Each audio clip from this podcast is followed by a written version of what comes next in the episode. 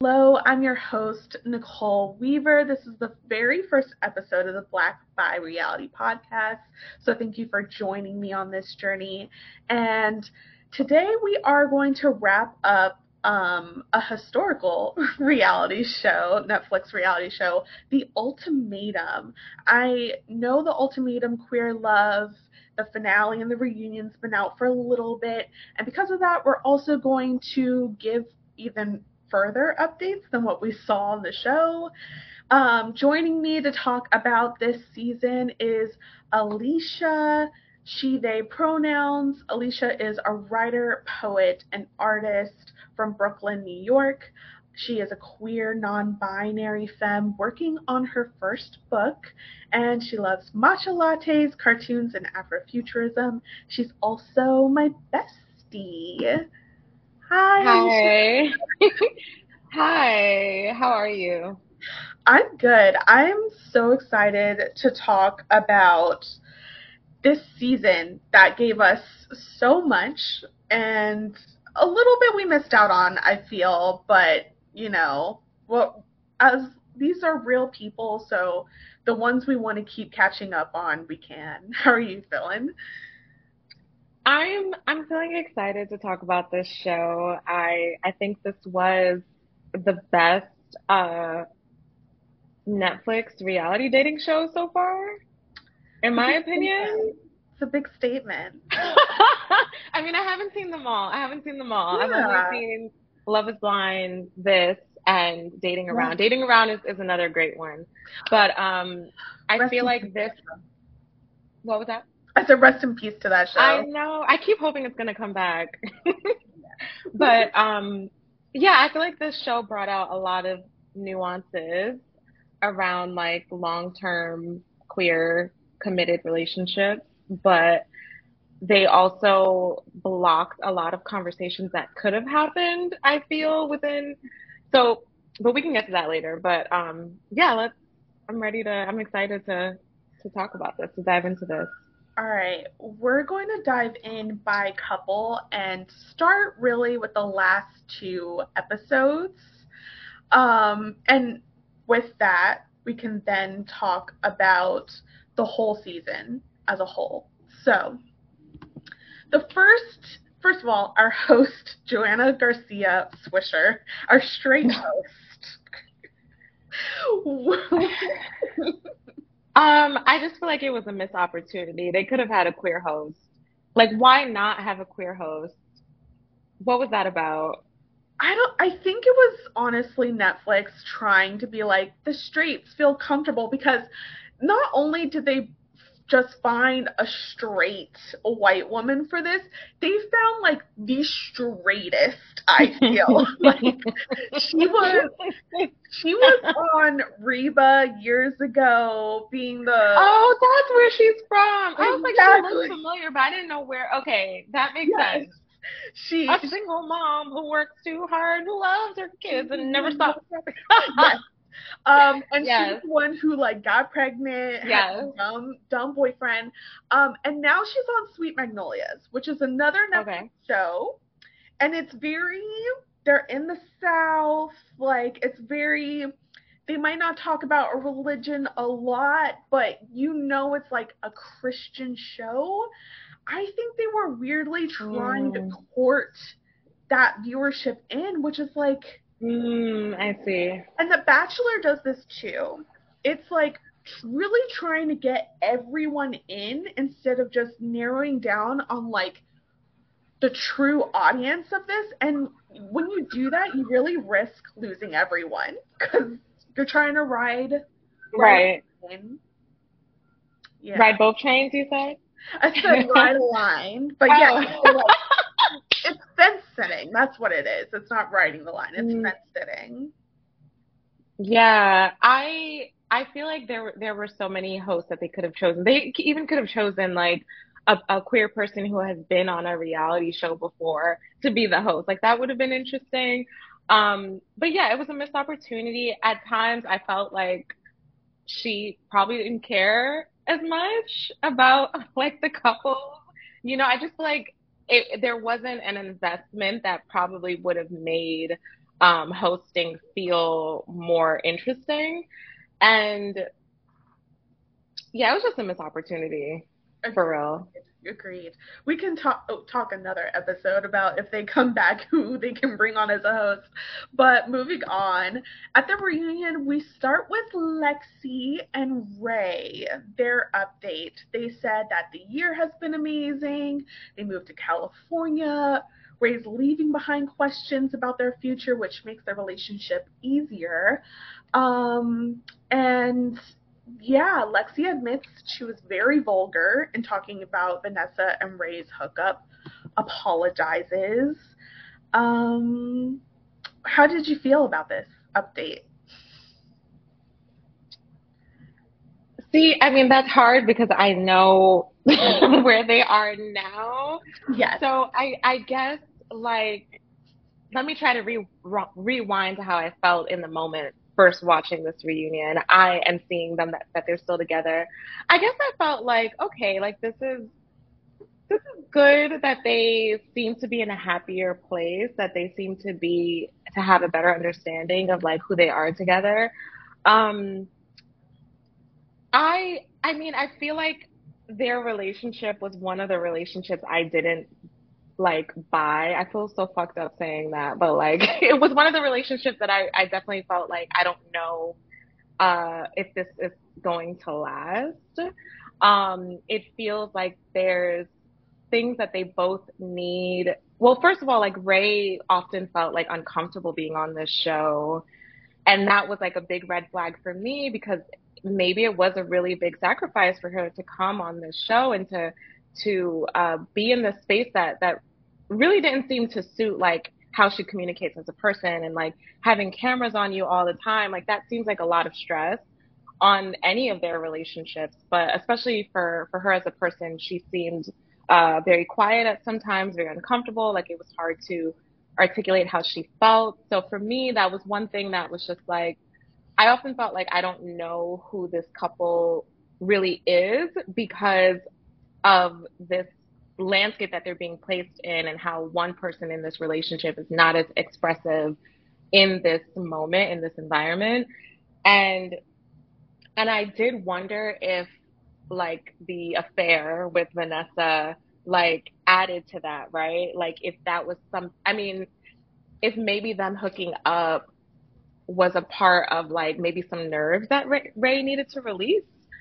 or I don't know. I don't want to speak for Ray, but back to, to where they were at at the reunion. I think that it it was nice to see Lexi happier because I know throughout the whole season Lexi was stressing out with Ray and Lexi just really she kept saying over and over how she wanted to feel chosen. She wanted to feel like Ray was really committing to her in a big way. So in that sense, I was just like, okay, I'm I'm glad that y'all seem to be like that your love seems stronger. But I also was just like, I don't know if this is really what Ray wants. Um, because Ray often felt confused about what she wants. Yeah, I agree. Lexi seemed happier, but Ray, I wanted it, I think I wanted to believe them. Right. Like, I really wanted to believe that there was at least another couple that uh, was able to make it out of this. But um, knowing what we know now, that they're no longer together, um, according to the the title card at the very end. Um, I still think Lexi was very much like running the show. She was talking more when it came to the update, and Ray did mostly come from just her own experience. It does sound like Ray did this for Lexi because right. when when Lexi was really giving it to her about hooking up with Vanessa, she was like, "You know me, like I'm I'm not the type to like even do a show," and I kind of like pushed myself like, out of my like comfort zone for you, like try to give me a little bit of grace. Um, and yeah, and I kind of felt like she was still uh, uncomfortable, especially when they brought in Vanessa to talk about how Lexi um, felt about that whole situation. I don't even know if Ray even looked in Vanessa's direction. And we know she was scared too with that whole party scene. So it felt like Ray felt like she had a lot to prove in that relationship. Mm-hmm. And I think that can become daunting at a point if if one person always feels like they're in the wrong and always feels like they're atoning for something. Um I feel like I misspoke when it came to like the sex scene between like Ray and Vanessa. What I meant was that like I'm wondering if Ray, if the anxiousness of being on this show, mm-hmm. um, and the excitement of, of having sex with someone new, if if there was something at play there. That's kind of what I meant, you know? Yeah, and I think Ray said as much um, on social media after that, of like it happened um, after a night of like going out and everything. So, mm-hmm. and I think for both of them, it was just like a might as well situation. A might as well, and I I think that like Vanessa was was really throwing it like she was really throwing the kitty cat. Like she mm-hmm. was really like coming on strong. I think uh, Vanessa. Um, Vanessa really wants to explore her sexuality more, which you know, kudos to that. Absolutely. I it seems like uh, Xander and Vanessa have an understanding because Xander didn't seem like when when it came out that things happened between Vanessa and Ray, Xander was just like, and? Like why like, and I think it's even problematic that there was so much attention put on what happened and like the the descriptions of it like we don't need to know all that. Like i believe in like y'all can keep your sex lives to yourselves like i feel like it was it was exploited a lot yeah. in a way that um was also making ray even more uncomfortable feeling even more guilty mm-hmm. um do you think that i mean obviously we saw from how it played out with with lexi that like it was very frustrating for lexi understandably so but i also wonder like if there was that conversation beforehand of like what are the boundaries in being in these new uh in these new couples for us like can we explore physical connections um lexi seems to personally not like the idea of ray and vanessa because she just does not trust vanessa yeah. But I also still wonder, like, was there that conversation of like, if I'm feeling it she's feeling it, things might happen. So Lexi did mention this. She said that Ray unprompted said, um, I'm not gonna do anything with yeah.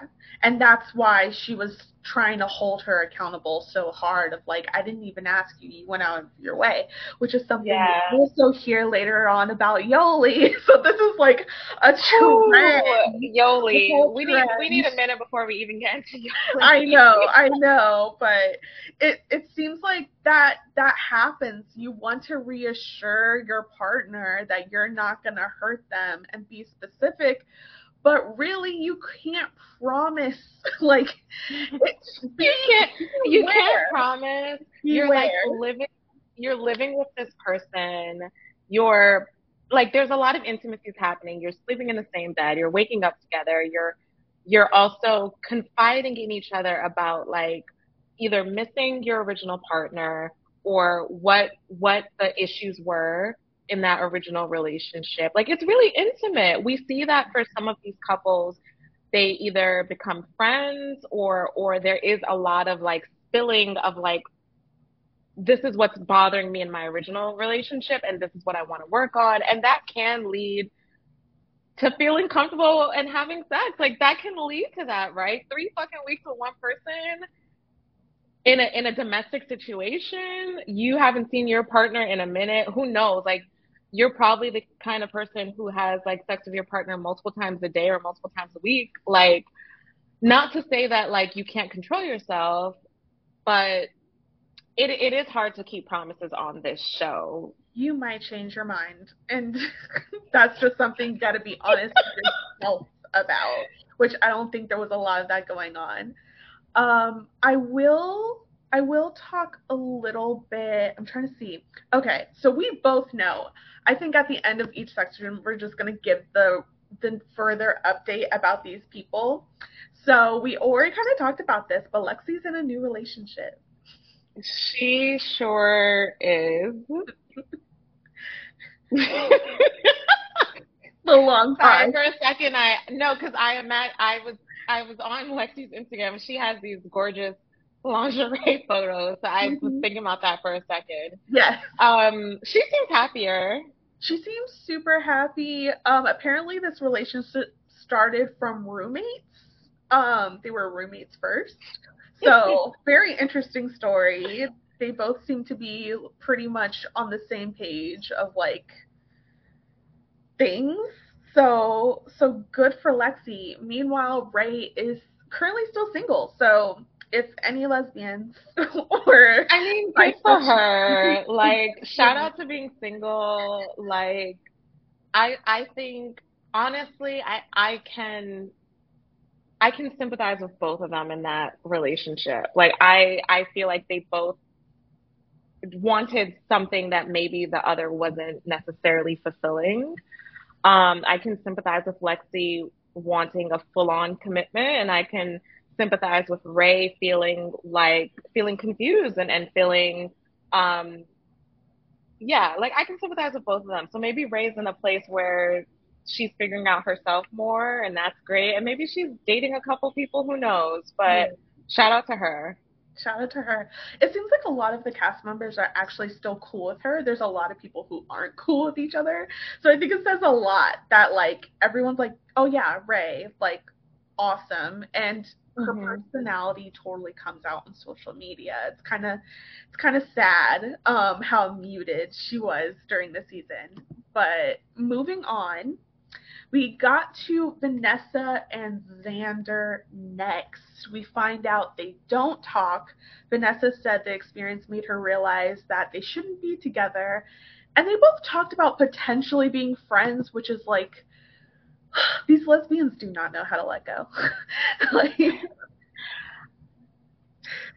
I mean, they were a pivotal part of each other's lives in terms of um, like like they seemed to be each other's first serious queer relationship. Mm-hmm. So I can understand it being hard to untangle from that. Like they meant a lot to each other. They were together for a long time. Four years is a minute to be with one person. And um, they grew up together, it seems like. And they knew each other from high school, too. So there's a mm-hmm. lot of history there that we.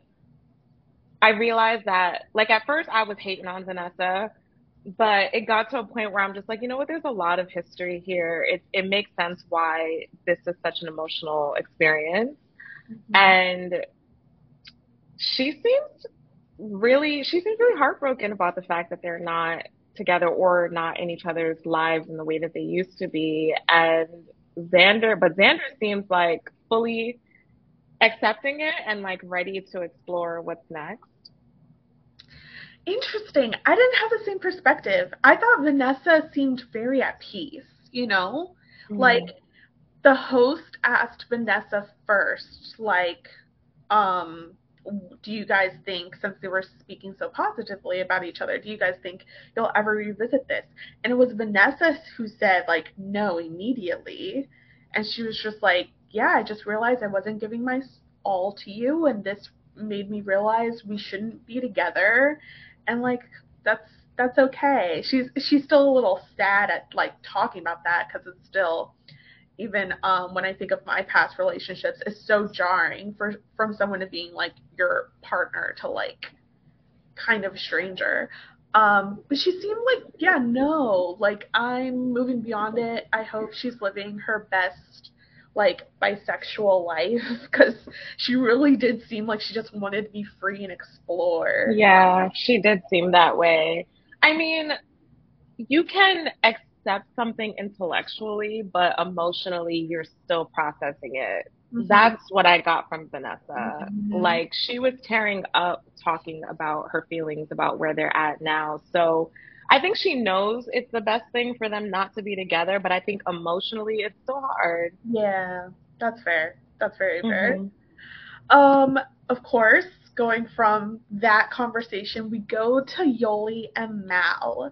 Mal kicks things off saying that they're happily broken up, okay? Yoli said it took two weeks after filming before Mal went home with a one way ticket, which um, I believe Mal's um, parents are Caribbean, but I don't know exactly where home is. Um, and then Mal said that how they handled conflict was trash, continued to be trash after filming. So that's what led to the breakup. Are you shocked? Are you No. Hell no. Like they they needed to not be together. Um first of all, Mal is just a precious soul. I think Mal is like number one bay for a lot of people right now in terms of like, you know, I was watching this season and I, I definitely had a mental checklist like, wow, Mal is checking off a lot of things for me in terms of a mm-hmm. partner. So I I feel like Mal Mal just deserves so much more than what Yoli was giving. And Yoli was flip flopping back and forth all season. I think I could see this experience being something that like showed Mal who Yoli really is. Like I like there were moments where it felt like Yoli was acting brand new over Xander. And you know, actually I rewatched the first episode and and Mal had said something. Mal was like had that line about, you know, Yoli uh back. Mal that, but also like Mal not knowing what specifically about themselves makes Yoli feel like they're the one Absolutely. and that um and that Mal's afraid that through this experiment like Yoli might turn around and be like I'm in love with someone else and that's exactly what happened like that is exactly like Mal called it before the show even started. Mal called it. And Yoli said something like I'm sorry you feel that way. Mm-hmm. That's what Yoli said, and and that's exactly what Yoli did, and it's like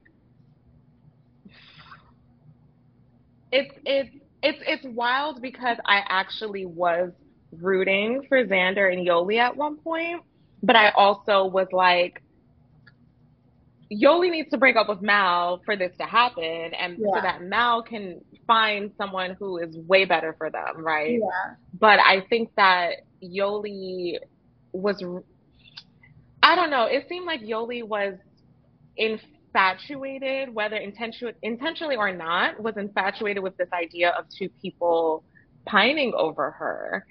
And I mean, I'm sorry, I had to say it. Like it's, it's like true. Yoli, it's Yoli true. showed up. Yoli showed up to Xander on the second on the engagement episode, took off her ring because she wanted to hear what Xander had to say. She wanted to hear what Xander had to say without seeing the ring. Like she, she wanted, wanted affirmations. Hear... Oh Lord!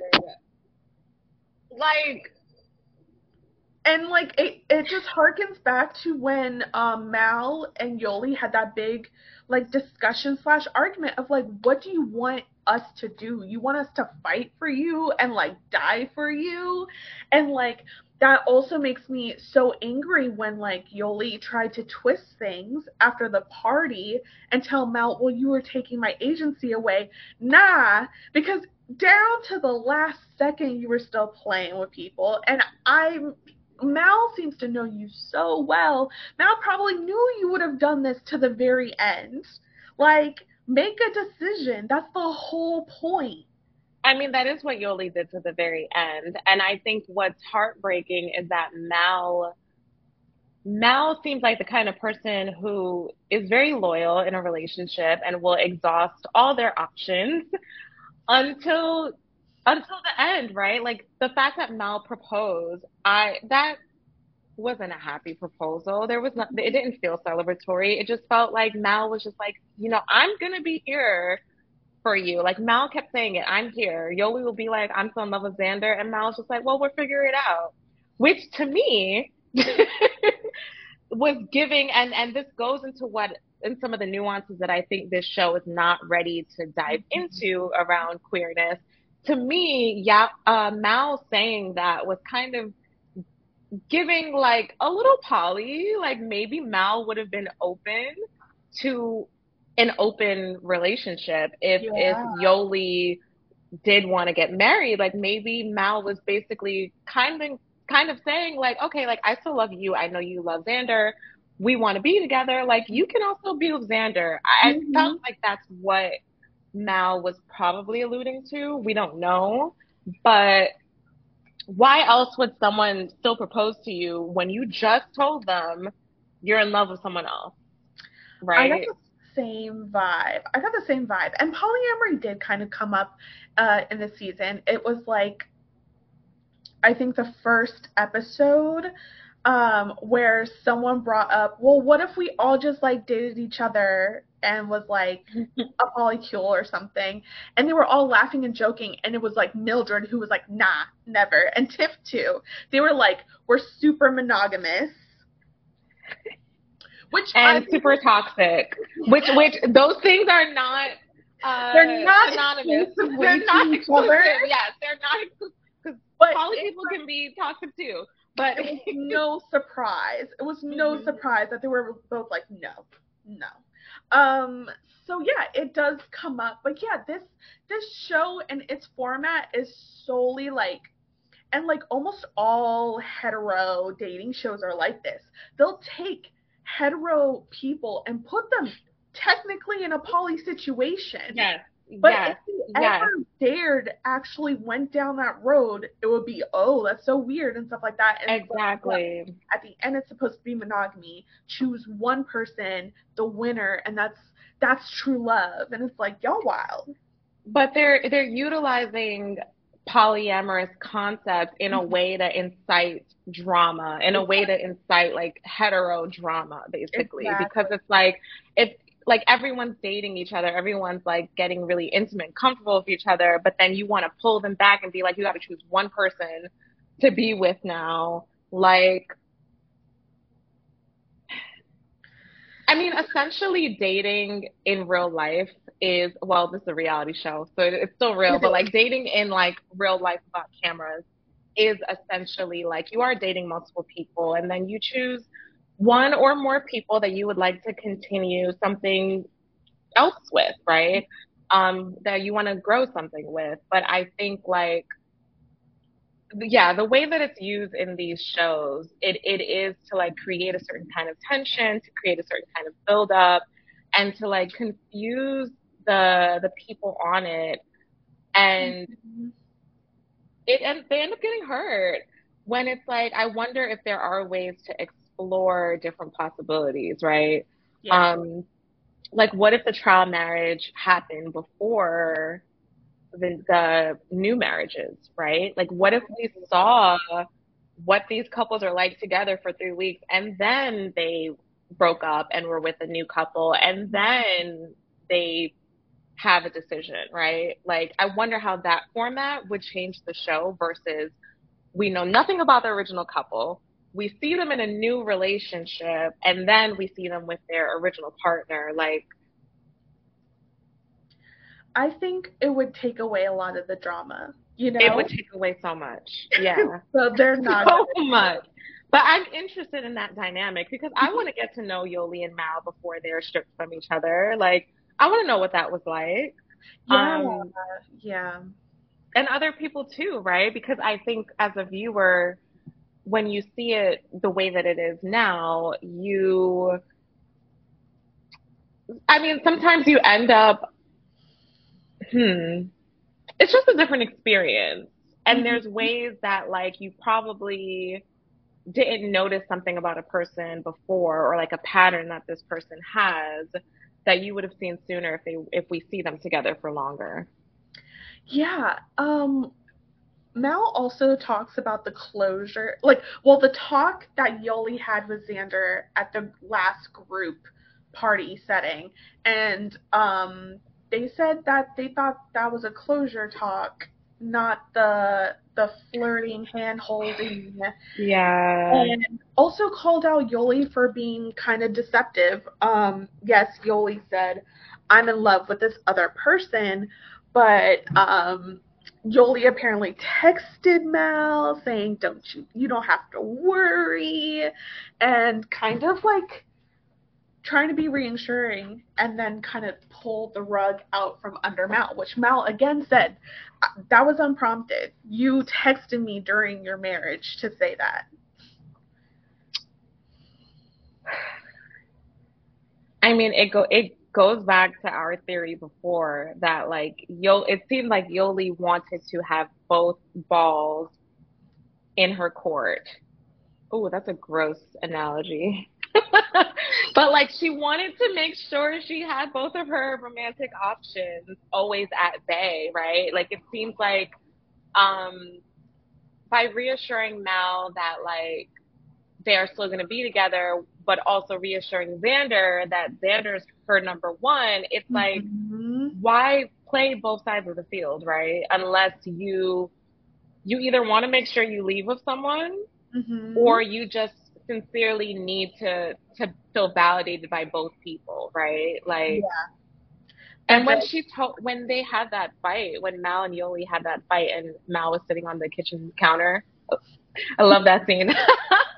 I mean, gay, just being gay. Yeah, like I love that scene for Mal sitting on the kitchen counter. Like it was so cute. Yeah. But yeah, when Mal gets heated, and and it's just like, just let me go, and Yoli's like, I can't. Oof.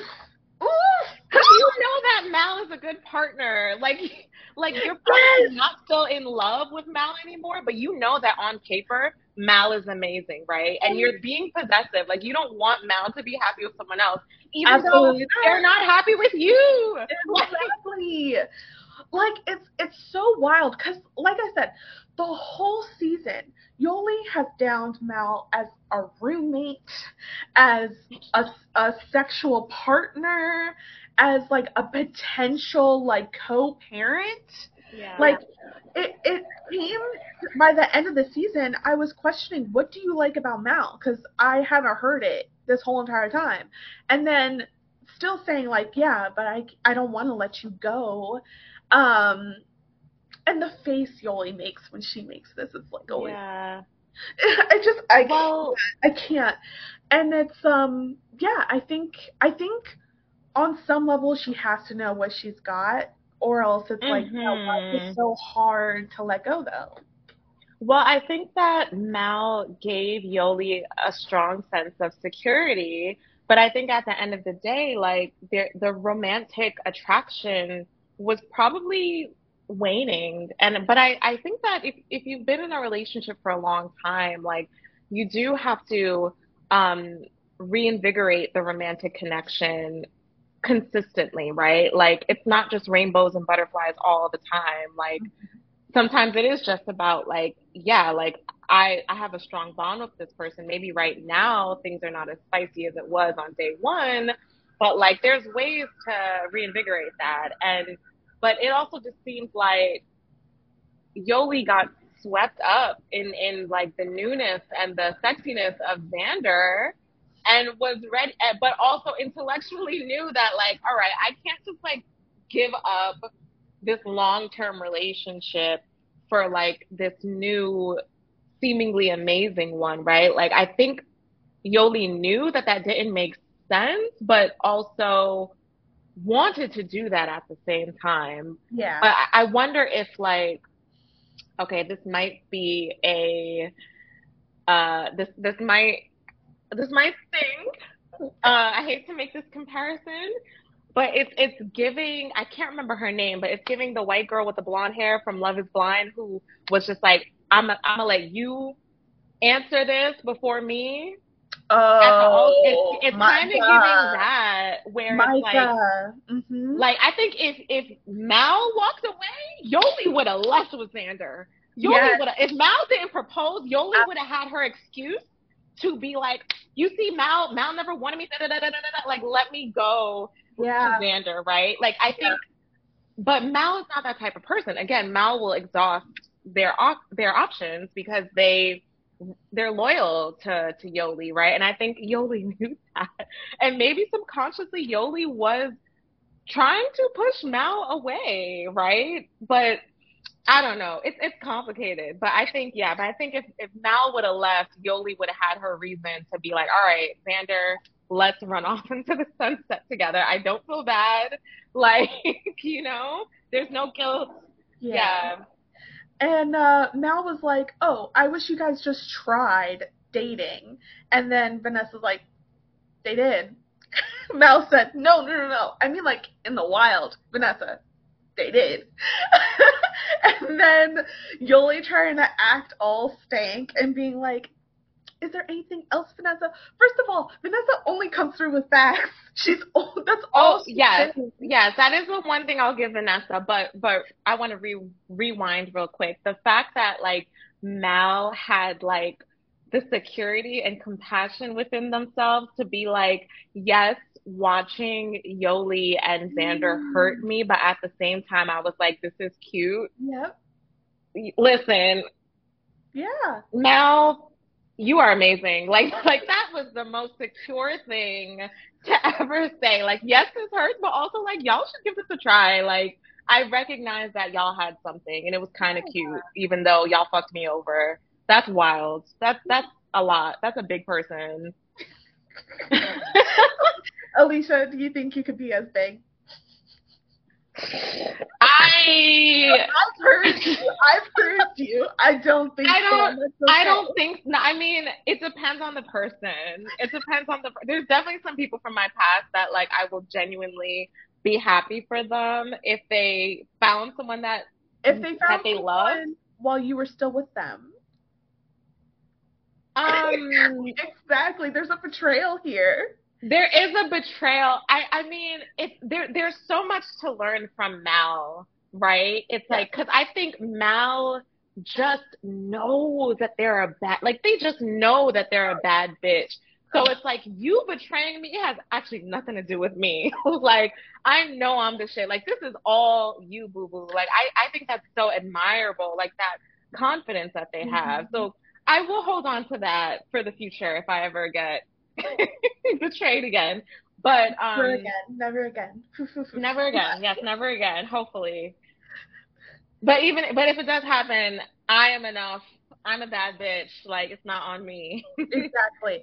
Mal did say like the beauty of what you did, Yoli, is that everyone sees that I'm a great partner. Yep. Great parent, because yep. that's what Yoli kept trying to trying to go for. Um, I did forget to do updates for our last couple. So I'm going to do an mm-hmm. update for all of them. So Vanessa, Vanessa, do I have an update for Vanessa? I don't know whether she's single or with someone right now, but Xander did say in a cameo uh, TikTok that right now they mostly talk to Rae. Um, they said no to rekindling things with Yoli, and they're at different spots in their lives. Meanwhile, Yoli said that she talks to Rae every day. She says she checks in with Xander often, which kind of goes against uh, with what Xander just said, but um, you can tell me if if that uh, is true. Um, and then she says she's cool with Mal and she's not dating anyone. Um, do we have who else did did I miss anyone? So Vanessa Xander, Yoli, and Mal. Mal, I don't, I can't tell if Mal's single or taken, honestly. Oh, Mal said that Lexi will be in her life forever, though, and maybe one day they'll be romantic when Lexi is older. Uh, Mal's closest mm. friendship. Mm-hmm. Okay very interesting. Even with Lexi being in a relationship, I think Mal's like, I could. I don't know. I'm not gonna put Mal knows that anyone can get it if they wanted to give it to someone. Like, exactly. But like, yeah. Respect to Lexi and her new partner, but just saying. Um, and then Mal said that their closest relationships is Lexi and then Sam. So those are the updates. Mm. Okay. Okay. I like I like the sound of all of that. Yeah. Yeah.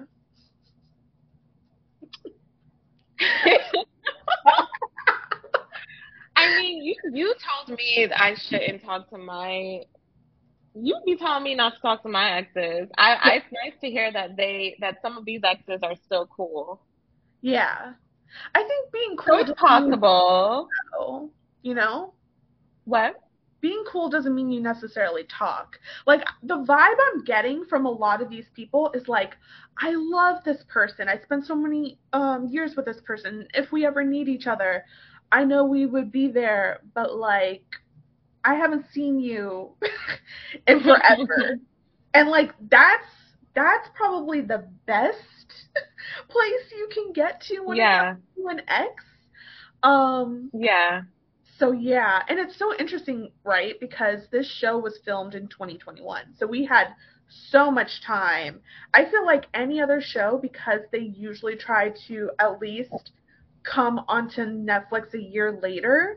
Um the cast is then trying to hang out with each other, do some like hmm talk stuff, let's ride the fame, but it it feels like there's so much distance because it's been so long that it's like you're naturally seeing like what the real connections like came from the show and how Yeah. Yeah. Yeah. I mean, I'm not surprised about Lexi and, and Mal staying friends. They seemed like they would stay in each other's lives. Um, but there was something you said that made me think it would be good to pivot to Mildred and Tiff. Um, you said, oh, about being at the best place with a partner is being able, not with an ex-partner, is Mhm. being able to say like, you know, we're not really in each other's lives, but we have love for each other. And if they ever needed something, I got them. And that made me think about how when Tiff reached out to Mildred about um, their dog being in the hospital, it seemed like it was that kind of connection they were hoping for of like, we're not together, but like this, you know, this creature that's very important to me is unwell and like you've known this dog through their health issues. Like, can you support me right now? Yeah. And I feel like they were met with uh, first a lot of interruptions, but also a rejection. And um, It wasn't let's even into them. I don't even know if Tiff, from what we heard, was even asking for support. It was like Hmm. just to let you know. Because I've had that happen with exes. I had an ex who, like, literally lost his mom, like, not too long after we broke up. And he was, he called me and was just like, just to let you know this happened. Like, that's, that's a normal thing. And I Yeah. think Mildred was trying to make it into a manipulative thing. Yeah, Like, Yeah. you're using this dying dog to get back in my life, and that's a Which is such a fucked up thing to say. Like, wild which is such a wild thing to say, right? Like, All right, so this is how I want to do the Tiff and Mildred stuff. Um, obviously, warning for domestic abuse since it was mentioned in the show. I don't want to go rehashing line by line what Mildred said. Instead, Tiff has come out with their own uh, video. You can find it on YouTube called My Side of the Story on the Fweebs, F W E E B as in boy S podcast. Um, I will link it in um, the bio. But I will bring up basically Tiff's rebuttals to Mildred's accusations. So Tiff said that majority of the relationship they felt bad for Mildred, and that meant they kept feeling like they had to be better for Mildred to stop calling them names or behavior that she um, might have learned from her past. Tiff said that they felt like a bad person and was in a cycle of being discarded by Mildred. Um, Hmm. Sam Sam helped them realize that they were enough, though. And every time Tiff left Mildred in the past, they were blamed, and they actually used Mildred blaming Aussie for their um for walking out, and which I at the time. I was also Team Aussie on that. Um, Tiff said Aussie had boundaries where they didn't. So that explains why Tiff actually did seem angry at Aussie when it came out that Aussie left. Tiff said that they explained this to Mildred and the term reactive abuse. They claimed that Mildred laughed and said, You're not Johnny Depp. Uh, Mildred then tried to make her own TikToks giving her side of the story. I honestly did not watch all of them, but there was a time where she actually claimed her actions were reactive abuse, which Tiff then showed of like, this is uh, allegedly a private conversation where she basically laughed at the concept of Tiff saying my actions are reactive abuse, then using mm. it for her own explanation. Um, Tiff said that they gave Netflix info about the DV case and the police report. They said um, Tiff didn't want to mention the case, but of course, we see Mildred was the one who me- mentioned the case first. Tiff stands by calling Mildred a trash mom because she hmm. allegedly mm. would abuse Tiff in front of the son. And Tiff said repeatedly, Tiff would be like, not in front of the son. Um, Tiff said lastly that they um, did have new women at their house, but again, it was their residence. Mildred's stuff was just there, needing to be taken out. Um, and they both wear eyeliner, so it made no sense for Mildred, who is wearing eyeliner, claiming uh, she doesn't. Mm, got uh, you. Lastly, the whole board game. Um, Tiff believes it might have been a deck of cards that has questions when you're first dating someone. And Tiff was just like, yeah, I got that because I was dating new people. Um, and Tiff is very suspicious of why or how Mildred would know is in mm-hmm. the mail that was not addressed to Mildred.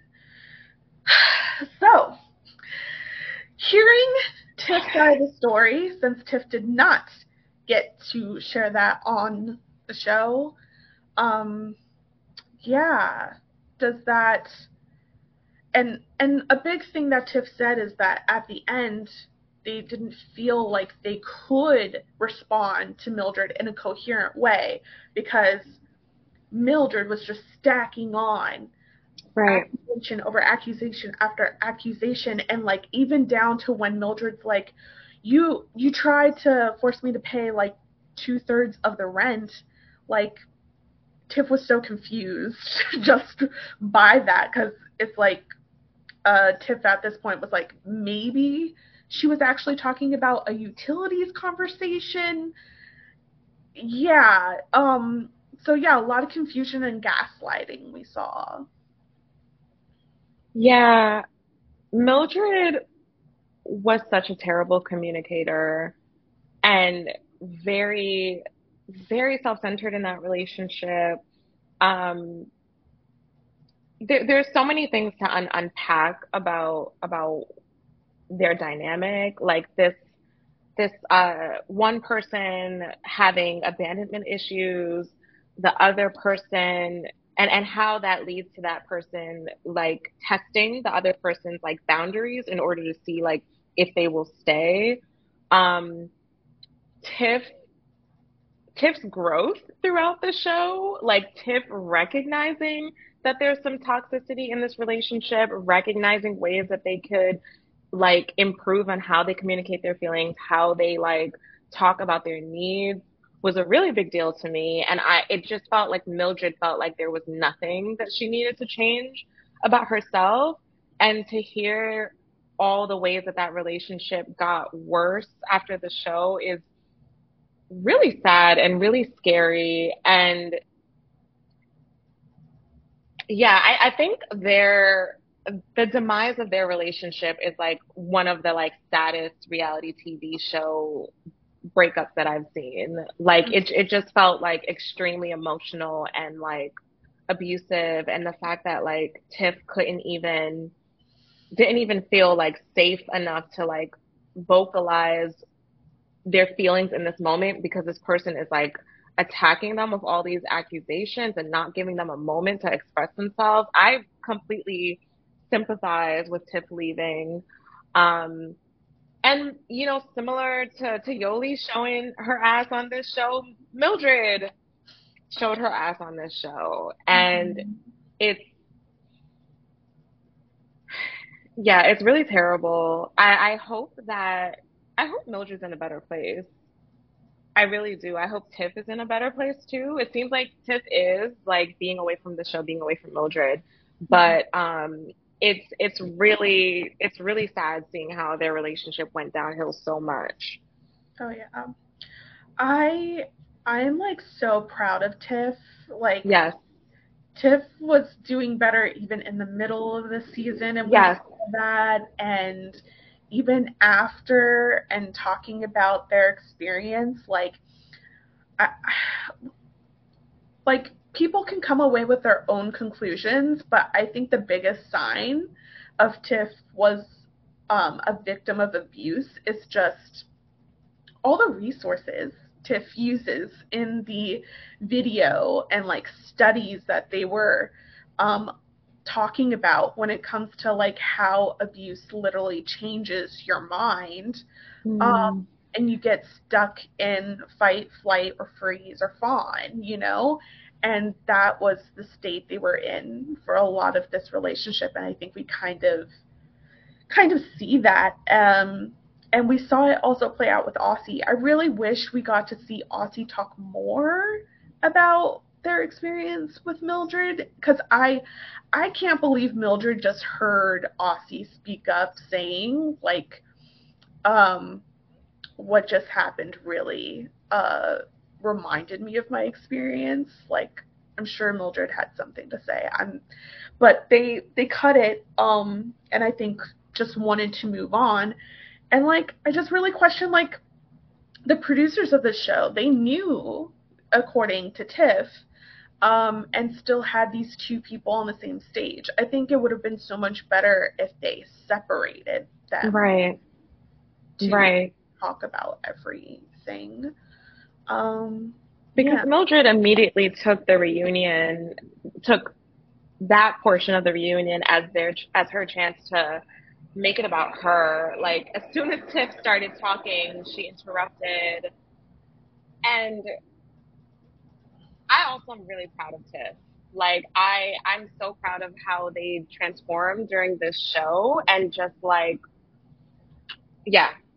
I'm just so proud of them. But like yeah, Mildred, whoo man. It's it's hard because I do have compassion for like I'm I'm I'm presuming that a lot of reasons why Mildred is the way that she is has, you know, her abandonment issues, like the how difficult it is being a single mother like i i can have sympathy for that but i think she just the ways that she's looking for like an unconditional kind of love from a partner is like it's it's twisted and problematic in how she's expecting to have that with a person by by having this expectation that they can withstand her abuse mm-hmm. and not seeing it as abuse, right? Seeing mm-hmm. it as mm-hmm. like actual needs or or actual commitments. It's it's really yeah, I I hope I hope that she's in a better place. I really do. Yeah. Yeah. Yeah. I don't know if there's like much more to say yeah, on that. I don't think so. Shout out to Tiff. So. Shout yeah. out to Tiff for sure. Shout out to Tiff. Mm-hmm. Um, I don't think I have an update with Tiff, but obviously Tiff has a podcast. Totally mm. look into it, listen to it, um, support Tiff. Um, moving on, our last couple was Aussie and Sam. Sam jokes about telling Aussie that engagement means getting married after, and that Aussie was a deer in headlights with that comment. Uh, they have compromised. Aussie tries to shorten the time they need space. Um, okay. And Sam gets hopefully her resolution. Um, and then Aussie hasn't told the parents and is waiting to announce the engagement to do so. They plan to have a ceremony here and in Australia. Um, thoughts on this reunion moment and just their journey? Um, I'm I'm looking forward to the future of Aussie and Sam. Like when I was rewatching the some of the episodes, I like there was a tenderness between them, and yeah, like I, I did have like mixed feelings around how Aussie handles conflict. Like on on one side, I was like I completely completely empathize with like needing space during conflict, needing to like take care of yourself and your emotions and like calm yourself down. But then on the other side, I was like, I don't know how sustainable this is if like mm-hmm. any time that your partner needs to to communicate about something that's on their mind or something that's bothering them in the relationship that you cannot be present for that conversation like that seems really like that's not a, a good practice long term. So, but yeah, I do I do feel like very hopeful about them, and I, I did get mad at Aussie at the restaurant when like when Aussie was like, "This is bullshit. This is bullshit." When Sam was talking, but at the end of the day, um, the proposal was adorable, and I did feel like especially after the talks that you and I have had, like one on one, I felt like, yeah, this this is the relationship that like the this one communication tweak can open up a new realm for how they can be together. So like there's a lot of hope there. There's a lot of like excitement for what they could become. Yeah. I have hope for them too.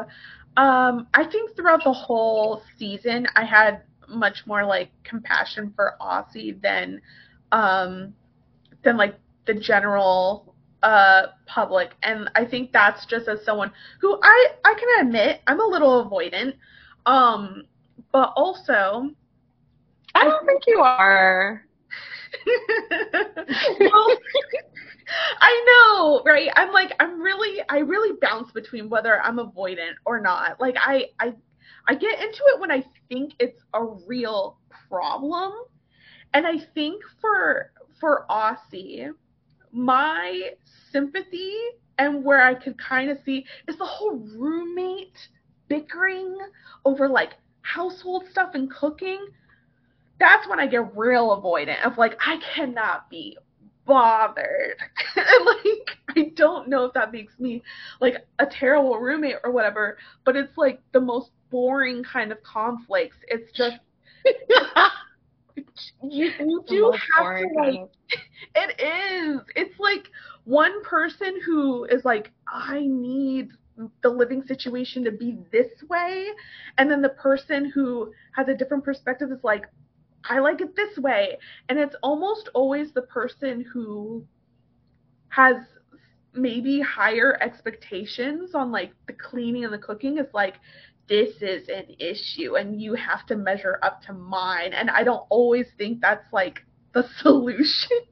so like that's mm, why that's, I don't see that's that's really I I have to disagree just because like I I am not a person who can like I don't like the feeling of like not being on the same page with someone that you're living with in terms mm-hmm. of like mm-hmm. uh, how you keep the house or how you keep the apartment, whatever.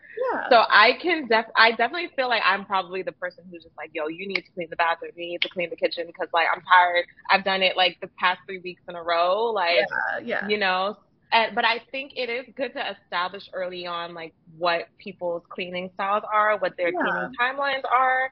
Um, but so, I but I feel like oh. but yeah, I I agree.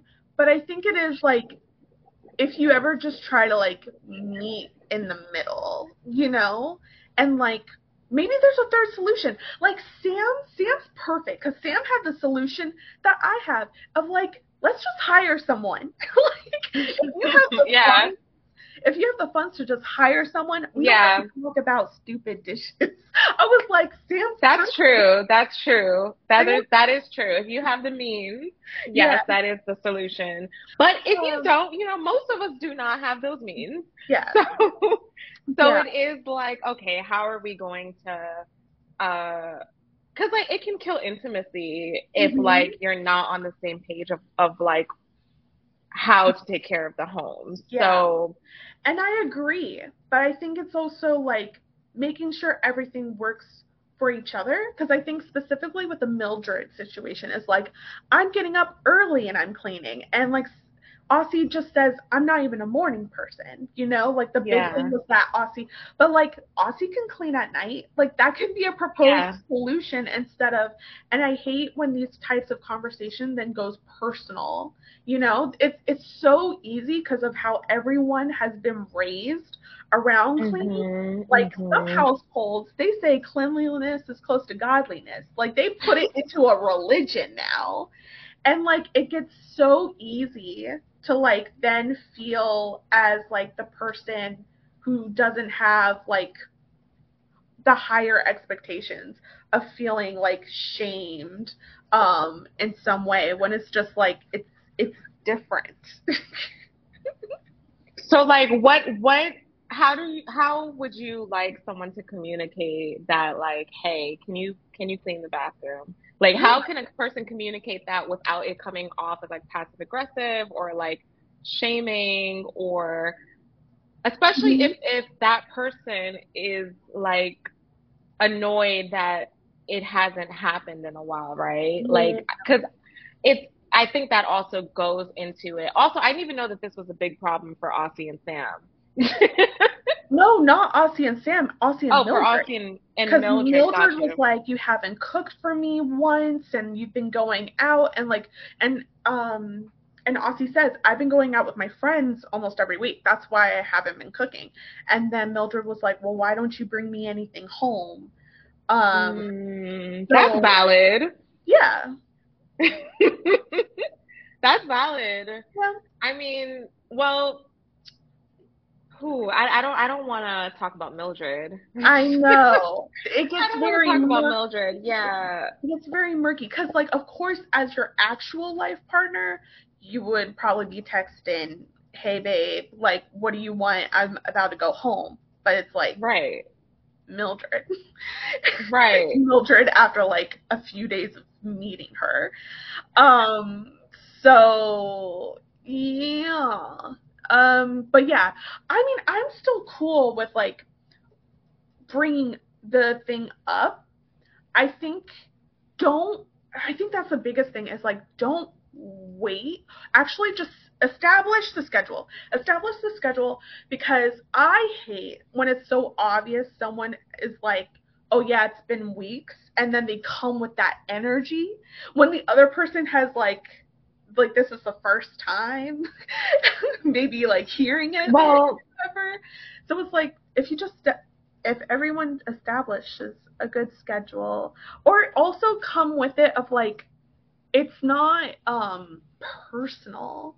Like I think that's so interesting that a lot of people come into those conversations of you don't care about me obviously because you haven't done like crazy. You think I'm your slave, and it's like, really? I probably had like a depression week. like, right. I, I Right. haven't been thinking about anything in a, a good second. It's not about. Right. I think that's when it gets so, and then it's like you don't even want to be in the home. You do want to put on your backpack. Aussie had the backpack, the water bottle, and the speakers to go every single time. And it's like I I relate. I relate. I mean, that's real. And also, like, I try to hold space for the fact that, like, people, when it comes to, like, taking care of the home, people notice different things. Like, Mhm. some people notice if, like, the dishes haven't been washed in a week, and other people don't think about that, right? Like, and then some people notice if the floor hasn't been swept in a while, and other people don't. And I think, but I also think people do just forget. Like even if a schedule is established, like people Yeah. still will forget. Like oh shit, today's Wednesday. I'm supposed to do this, right? Like Yeah. it takes time to to build a routine. But um, but I I noticed that shit though. Like like I'm not gonna lie. Like I I like certain things bother me, like dishes particularly. So but like I think there is a way to gracefully communicate that of Yeah. like, hey, like this is actually some. I, I don't I actually don't think it's a bad thing to make it personal if it's in a way of like if it's in a way of like this is a love language for me right like like some Mhm. like a way that i feel loved is Mhm. if the dishes are washed right or like a way that i feel loved is if the bathroom's clean like i Mhm. think there is a way to make it personal that is about like this is how we can take care of each other right and like and if you can't do it for a certain week or a certain day like you can communicate that to me and i can do it right or, and instead of it building up and Mhm. I feel tight that like you haven't done this thing that I assumed you were gonna do, right? I agree. And I think the difference there um, is like talking about your own feelings um, about a situation and then, but not projecting what Mhm. someone else's thoughts or feelings might be. Like, it's just the whole, the assumption from one person of like, you're out to get me or you don't care about me because of X, Y, and Z, when the other person was probably in their own world for like other things. And I Right. I still give um Aussie kudos on that first conversation with Mildred. Aussie didn't run. Like Aussie was just like, "Oh, okay," and was like really hearing it out and it was then like conversation 2, 3 and whatever and like by that time I really questioned what was happening behind the scenes between Aussie and Mildred and like Mildred um brought up and this is something I think of just with the Mildred and Tiff situation again. Mildred has a habit of wanting to be there first to tell the story, and Mildred was there first with Sam of like, your partner Mm. is doing this, this, and this. How could you allow this? Like Mildred flat out called Sam an enabler. We don't know that. Like she she labeled Sam, made Sam feel guilty of like not treating Aussie a certain way, and then we later see Sam and Aussie going through it. Like that's something Right. I also want Mildred to be held accountable for because like well, I know a lot of people really sided with Mildred's perspective on the situation. So what can I do? Mm. No, that's real. And and that's also like disrespectful to go back to the original partner and talk shit about their partner. It's like you've only known them for 3 weeks. I've known them for 3 years. Like there's things about them that I understand that you don't.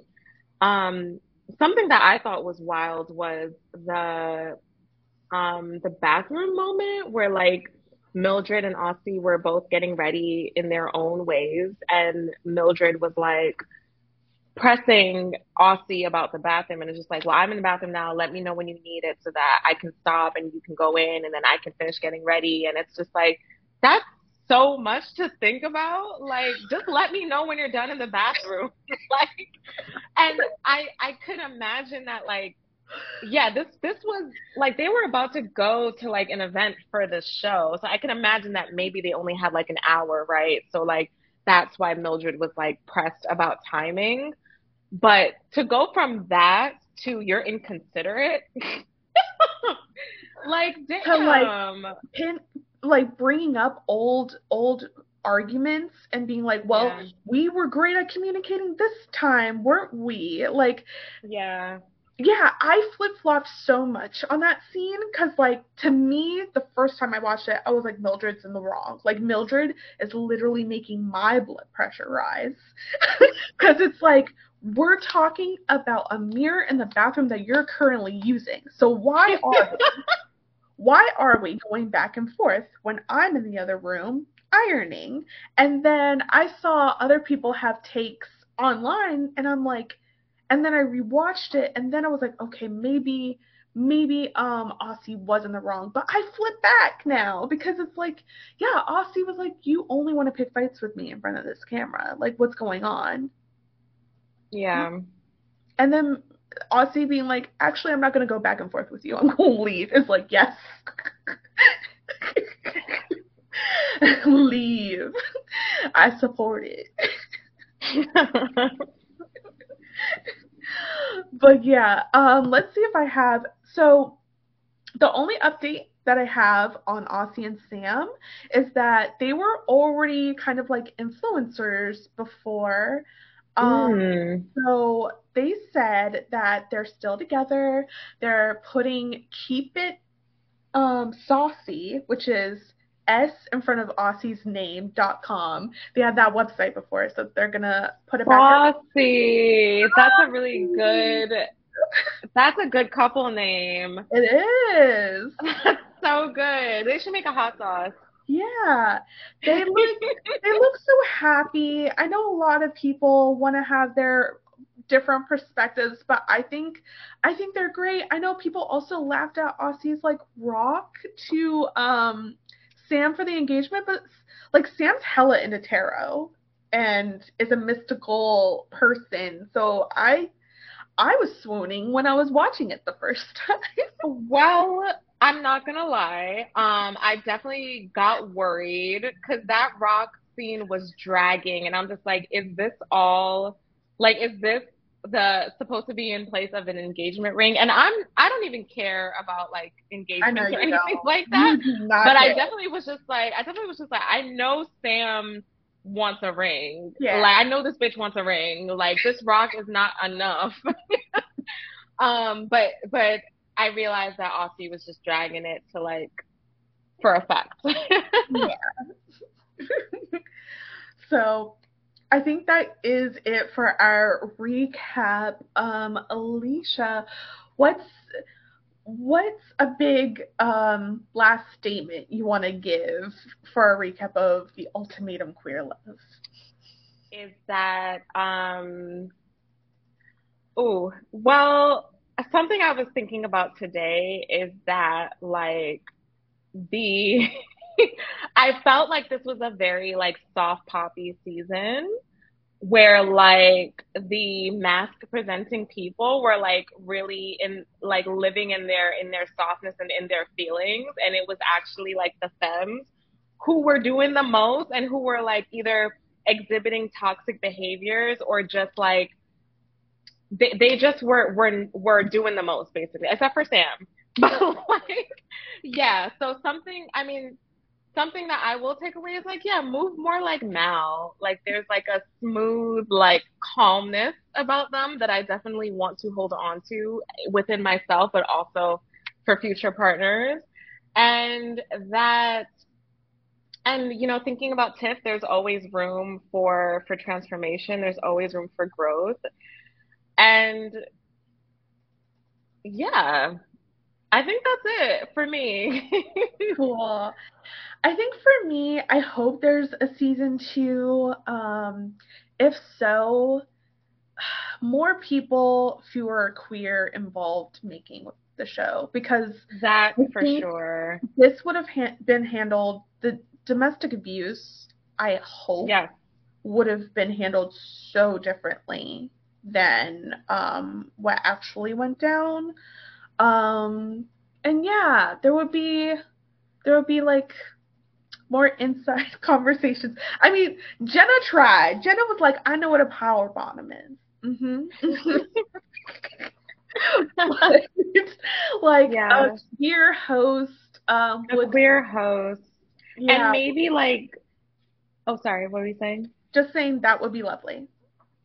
Yeah, agreed. A queer host and and some more I think they also need to queer up like the format of of this show too because it's it I don't I, yeah, they need to queer it up. They need to queer it up. It, it's not gonna happen, but it's a lovely thought. Maybe it could. Maybe it could happen. yeah. Here's hoping. Here's hoping. All right. Is there anything that um anywhere pe- you want people to follow you, look for your work? Oh wow. Okay. Uh, I we could drop my my website. No, actually, I need to redo some things on my website. So I guess I'll put my Instagram. Um, it's at Alisha A L I S H A period A C Q U A Y E. That's my IG. All right, and I am your host, Nicole Weaver. We're going to come back with some more content. We're going to talk about Cruel Summer, which might be an unexpected choice, but we will explain later. Please watch with us and follow the Black Bi Reality um, on Twitter. It's just the handle is Black Bi Reality. So, and please subscribe if you want to look for more content on YouTube. Like, comment, give us your thoughts. Thank you. Bye.